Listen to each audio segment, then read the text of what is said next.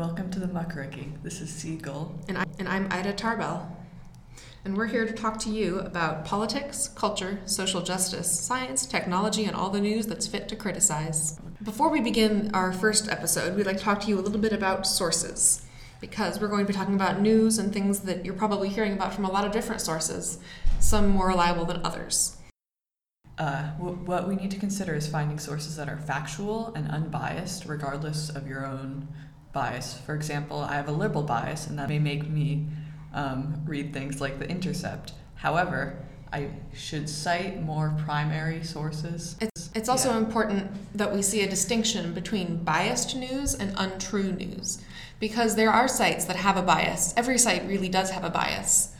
And those are that doesn't make them bad sites and bad news sources. We just need to consider how the bias affects the facts. Right. So we will be using sources.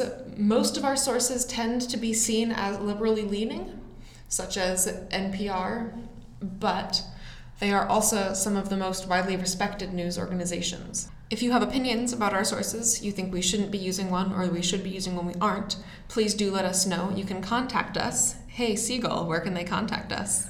Uh, you can contact us on our Twitter at the muckraking and on our WordPress, themuckraking.com. Dot WordPress. Or You can also email us directly. Each of our emails is on the website, our WordPress. our WordPress website, under the Contact Us tab. And speaking of today's topic, which is encryption and online privacy in this political climate, our encryption public keys are on the website as well, so you can email us securely. Today we're Uh, going to be discussing what kinds of things you can do to make yourself private, to ensure your privacy online, what kind of things will be threatening your privacy, and what that has to do with the current political climate. But first, we'll begin with an introduction on what encryption is and how it has developed to where it is now. Um, cryptography has existed for thousands of years. Codes and code breaking, and how to how to send secret messages and how to intercept those secret messages has been a problem for many, many, many years. I, I think the NSA can break almost anything, but because we, we are not aware of all of their resources and Yeah. um, certain developments in code breaking are probably far beyond what we think they are. But Um, if the NSA had made a quantum computer, we'd know. I quantum hope. computers have been made. If they'd made one that they could use for code breaking, we'd know. Simple ones have been made, but But making an actual functional quantum computer that could yeah, be applied to, code breaking. um, it would. I want. I, We'll get into that more Yeah. in a few weeks when C. Gull talks about quantum computers. with a special guest. Stay tuned. Um, in recent years, um, code breaking has, with the development of asymmetric keys, which instead of symmetric keys. Hey, C. Gull, what's an asymmetric key? What's a key at all? Well, a key is what you use to encrypt or decrypt your code or your So, message. for example, you might be using a cipher that was just a single replacement cipher. So you each each letter is replaced by a different letter, and you do that with a key, which might be a string of letters or a word that tells you where you're going to start replacing things. But then if somebody else has your key, they can get those letters, and it's hard to get me the key without anybody else being able to get the key. The only way you can securely pass a key in symmetric key Cryptography, cryptography is that in person, yeah, and even then, it's hard to ensure your privacy. But regardless of that, um, you don't meet the people you need to send messages to in person. For example, Snowden couldn't exactly approach uh, Glenn Glenn, Greenwald. Greenwald with his message in person because that would have revealed his identity. But Snowden, with the use of encryption, was able to securely communicate with several reporters. However, Snowden is our next topic, so we'll get into that next week. Next week, tune back in. We'll be happy to see you, although we won't see you. The passing of the key. Um, Has been solved through uh, public key encryption, which means that there are two keys one key used to encrypt a message and one key used to decrypt a message. So, the key used to encrypt your message is public, anybody can access it. So, they encrypt the message with that key. That key, the message is encrypted, And only you can decrypt it because only you have the private key which decrypts it. The encryption key doesn't decrypt it. It's a clever bit of math. If any of you are interested in it, I would suggest you look up RSA encryption because it's Quite very, interesting. very interesting. Yes. If you want to find someone's public keys, including ours or really anyone else's who you think has um, an encrypted email address, there are key servers such as the MIT key server. So if you look that up, you'll be able to search for public keys and lo- upload your own so you can communicate with people securely. So why do we actually need to send these secret messages? if I'm not doing anything wrong, why can't everybody know? Well, who decides what's wrong and what's right? Does the government decide what's wrong and what's right? Trump? Hmm. We are obviously biased, but we have some opinions about that. We will probably get into that both in this episode and in later episodes because it is rather relevant. There are other nonpartisan reasons to encrypt your code, and they have been part of an ongoing debate about whether or not encryption should be legal and what kinds of encryption should be legal. I have a more detailed thing that I'm going to publish on our WordPress. Yeah. Check out an upcoming article by C. Gull on our WordPress blog, themuckraking.wordpress.com, about the Second Amendment and encryption as a weapon. Whether the restriction of encryption or the fact that the government should or can see all your messages, should that be legal is the question. If we go off the basis of our Constitution, um, the Fourth Amendment is, I think, fairly clearly um, an argument against the government access to your private messages. The Fourth Amendment, if any of you are not familiar with it, is Protection against search and seizure of your personal effects. without a warrant. I think we can all agree that communications constitute personal effects, just as back when the Constitution was being written, you might have a collection of letters that you didn't want anyone searching through. We now have emails and text messages. Interpreting the Constitution to apply in modern society is something you should consider when looking at the Constitution, even if it doesn't state something directly. Because it was meant to be a flexible document, and if we're going to live in a country governed by the Constitution, it has to apply to the situation in which we live. The First Amendment can also be applied, even though it's a shakier line. Um, you can you can make the argument that if someone is watching you, you're not going to take actions that, even though they may not be technically wrong, they still may not be something you want to see For example, or you want Would you see. pick your nose at a, at a business meeting? Probably not. I would not personally. However, there's no rule against picking your nose. And you might pick your nose when you're in private. That was a really weird example. well, just adding a bit of fun. We're all about fun here at the muckraking. There have been multiple studies showing this. For example, there was a study where even the possibility that subconsciously you might think someone is watching you influences your behavior. There was a study where people had a, a coffee station, or it was on the honor system, and the sign with the prices for coffee had little pictures around the border. And they did a study where one week the pictures were eyes, and one week the pictures were flowers. And even though people reported noticing no different in the sign during those two weeks, the weeks with the eyes, actually, it was more than two weeks. During those weeks, the weeks that had the eyes, the same amount of coffee was consumed, but the amount of money in the box was much higher than the weeks with the flowers. We need to consider that even though it may seem rather exaggerated or rather, you know, the worst case scenario, we need to consider that it is still relevant and it is still affecting everyone.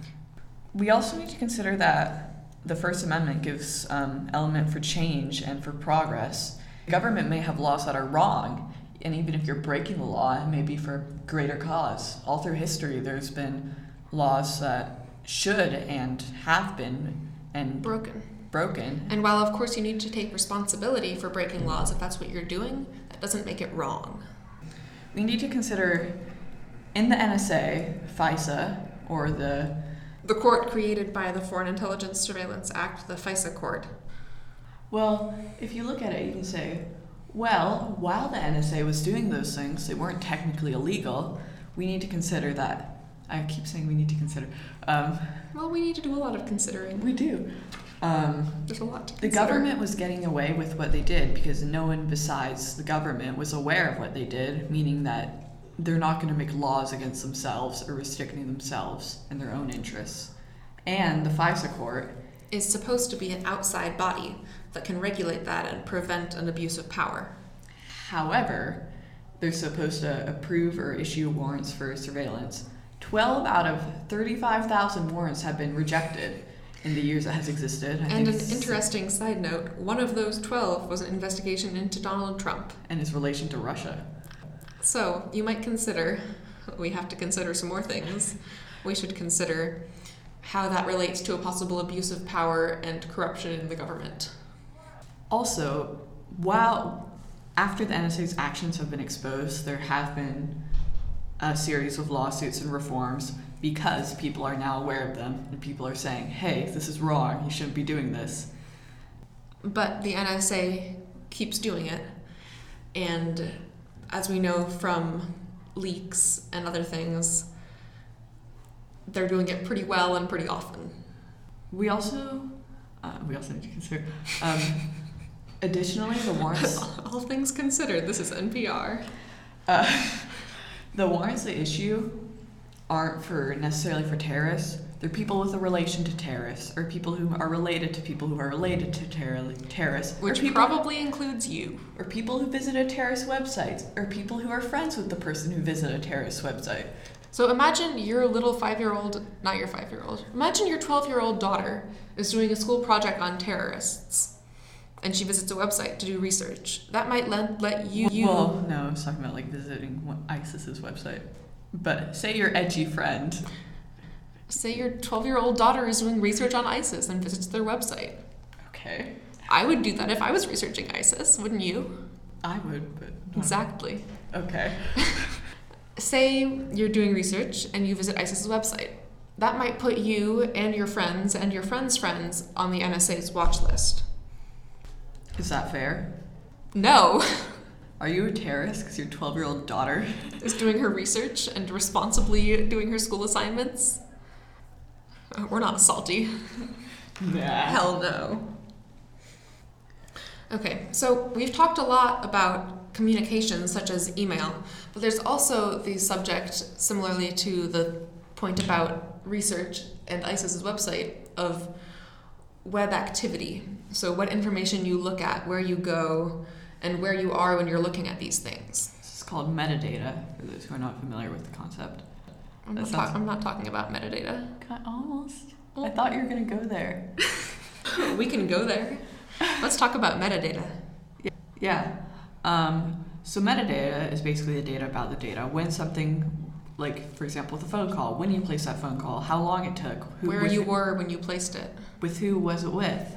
And an example that is often used to explain the significance of metadata is that, say, a young woman phones her boyfriend, then phones an abortion clinic, then phones her mother.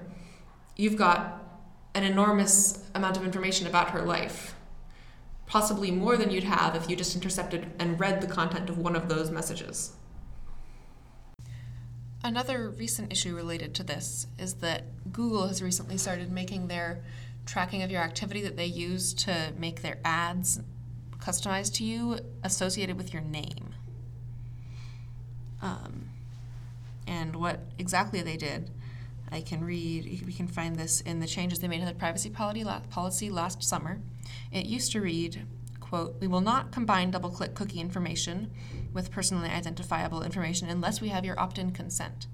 And now it reads Depending on your account settings, your activity on other sites and apps may be associated with your personal information in order to improve Google's services and the ads delivered by Google. So, last summer, summer 2016, they did make everybody agree to the new privacy settings, but they didn't tell you what they were changing about them. So, most of us probably didn't read the whole new privacy settings. No, I know I didn't. They could make me sign away my firstborn child, and I probably would.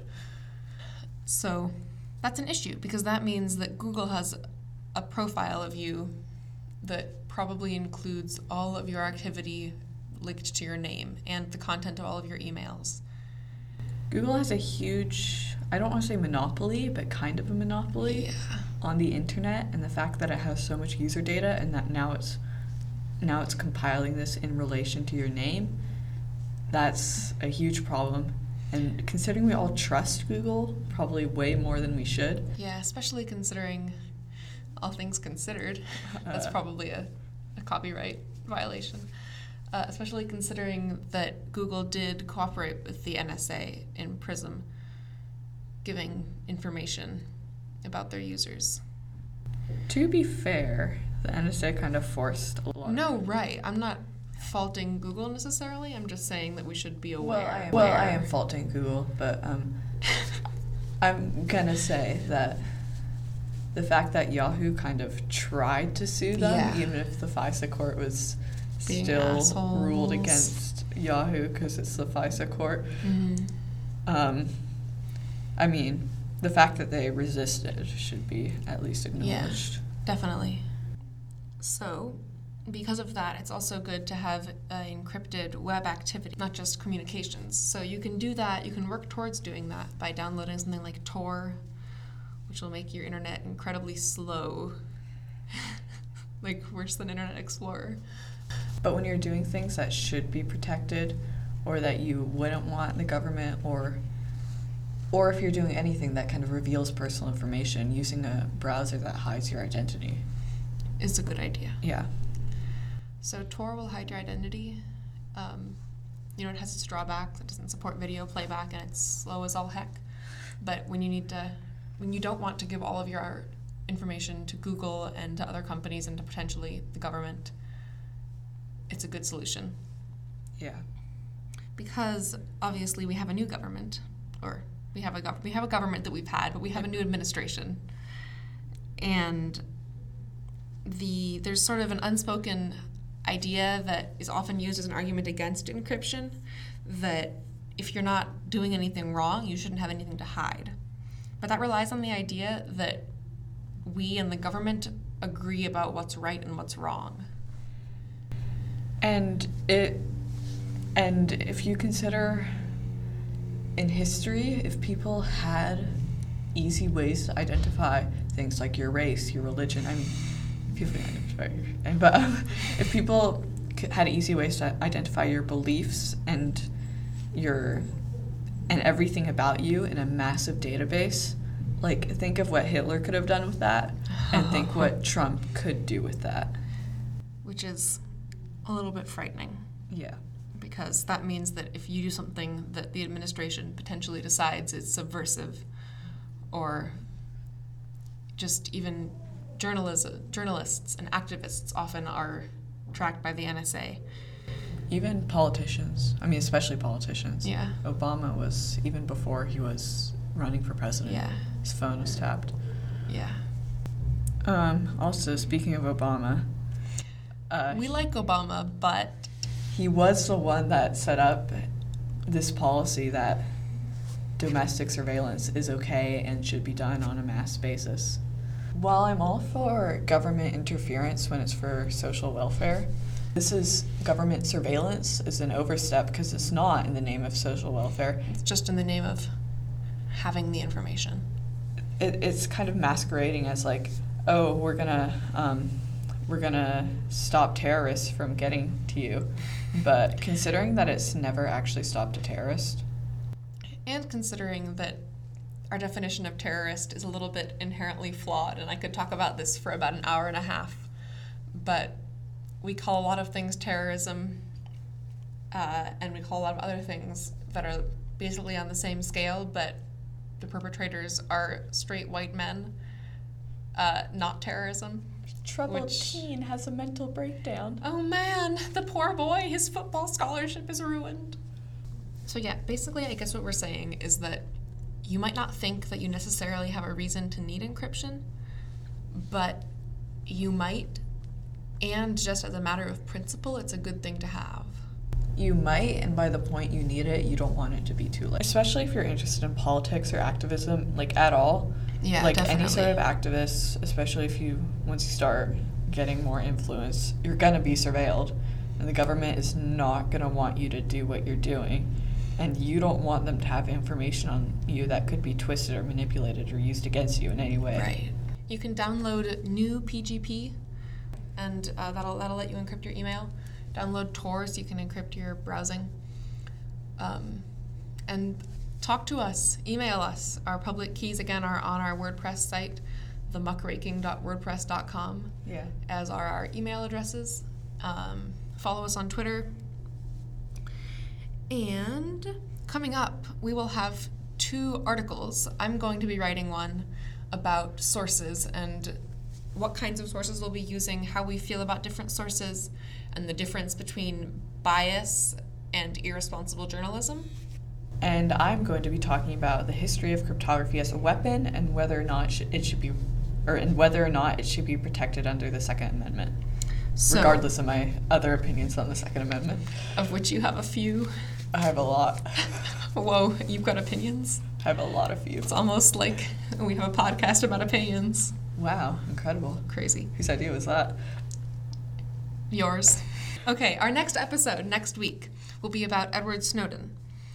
Um, it, it will be about both currently, there's been a bit of talk about what Russia is going to do with him now that Trump is in power, given Trump's and Russia's relationship. And Snowden's relationship and how Trump has felt about Snowden. Uh, So, those who aren't familiar with the Five Eyes, um, we should. Oh yeah, It's the U.S., Great, Great Britain, Britain, New Zealand. New Zealand, Australia, and Canada. Yeah, that sounds Canada. right. Canada. So these countries work together as surveillance buddies. They're like the bullies who aren't in all the same classes, but because of that, they can bully every single person in your school. Yeah, That was a really bad analogy. kind of it was, but um, one thing they also do to a certain extent share data. With each other and about each other. So the U.S. is like, for example, or Canada, for example, is not necessarily allowed to do the amount of domestic spying on itself, But it wants to do. but the U.S. has the ability to. To spy on Canada. And then just tell Canada, hey, guess what? We're just gonna share this with you because we're, we're nice and we're, we're all pals here. Another thing we should mention is that the U.S. is sharing raw data with Israel, like Yeah. unfiltered, Yeah. Just- which is not something that we should be Speaking of doing. which, we should have an episode about that. oh yeah, Israel. I need to do more research into that. I, know need you to, did. I need to do some more thinking into that. because it's like it's an issue that I don't want to say a lot on, but I'm pretty sure from what I know, I don't agree with anything that Israel's doing. Yeah. I think I don't have enough information to really fight for an opinion yet, Yeah. but I know that what my gut and all the research I've done is telling me goes against Israel and the United States role. Yeah, basically. And there are a lot of things that I really need to think more about that we can discuss whenever we do this episode because I have some interesting things to think about. Yeah. Like, what is a basis for claiming land for your country? Yeah. I haven't done enough research to do a lot of. Yeah, Yeah. but Well, we'll talk about that eventually. You can look forward to that sometime in the next. in the next century. Probably sometime in the next few months. yeah. Hey, let's let's um, tell our one listener some cool things we've been reading recently. Our one listener. Our Van. one listener, Van, and maybe my mom. Oh yeah, book recommendations. So recently, I've been reading *The Firebrand and the First Lady*, which is about Eleanor Roosevelt's relationship with Pauli Murray, who was an African American activist in the 40s. Yeah. She was an activist, and she had a really interesting relationship with Eleanor Roosevelt, and this book explores that through their correspondence and through uh, Roosevelt's col- newspaper column and through a lot of other sources, and it's really interesting. How about you, C? I've been reading a really dense elliptic curve cryptography book over the past couple there a nerd. over the past couple months. It's very very dense, but it's also really really cool. I don't remember the title, even though I've looked at it a lot. Um, mostly because the title is something very boring, and But uh, C can tweet that out after we publish this episode, right? I sure will. And speaking of which, a book that might be good to check out if you aren't a math nerd who can tolerate spending months going through a really dense cryptography book like C is, is the Code Book, which they loaned me. And I found really interesting and helpful, even though I didn't know much to start with, which is about cryptography, which is obviously relevant to what we talked about today. So it's a good history and present of cryptography that I think a lot of people will find really interesting. So check that out. Yeah, it goes enough into the technical elements that you feel like you understand it, while it still explains the history and the significance of each step. And it's a pretty quick read. Yeah, that too. I read it in like a night. Same. Yeah. I didn't sleep much, but I read the whole Yeah. thing. Oh, an additional book that you should read, maybe before checking out next week's Snowden podcast. Oh, yeah. Is Glenn Greenwald's No Place to Hide. I might have a couple opinions on Snowden and the treatment of whistleblowers in No our way. country. Opinions Oh, on the government. We're also having a guest next week. Oh, we are having a guest. Pal- Yes. Uh, our guest is going to be Mr. Joseph Palladino. Um, He is a religion and philosophy teacher at a local high at school. a local high school. And uh, he is very interesting, and we think that you will enjoy talk- enjoy listening to him, and we will definitely enjoy talking to him. Because while I in particular have a pretty strong opinion, Opinion? pro Snowden, uh, he is more moderate, I think. Yeah. So we'll see who you end up agreeing with.